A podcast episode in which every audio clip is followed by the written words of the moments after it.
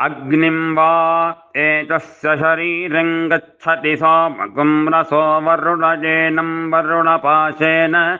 गृह्णाति सरस्वतीं वा गग्ना विष्णु आत्मा यस्य ज्योगामयति यो। ज्योगामयामि स्याद्यो वा कामयेत सर्वमायुर्यामिति तस्मा। एतामिष्टिं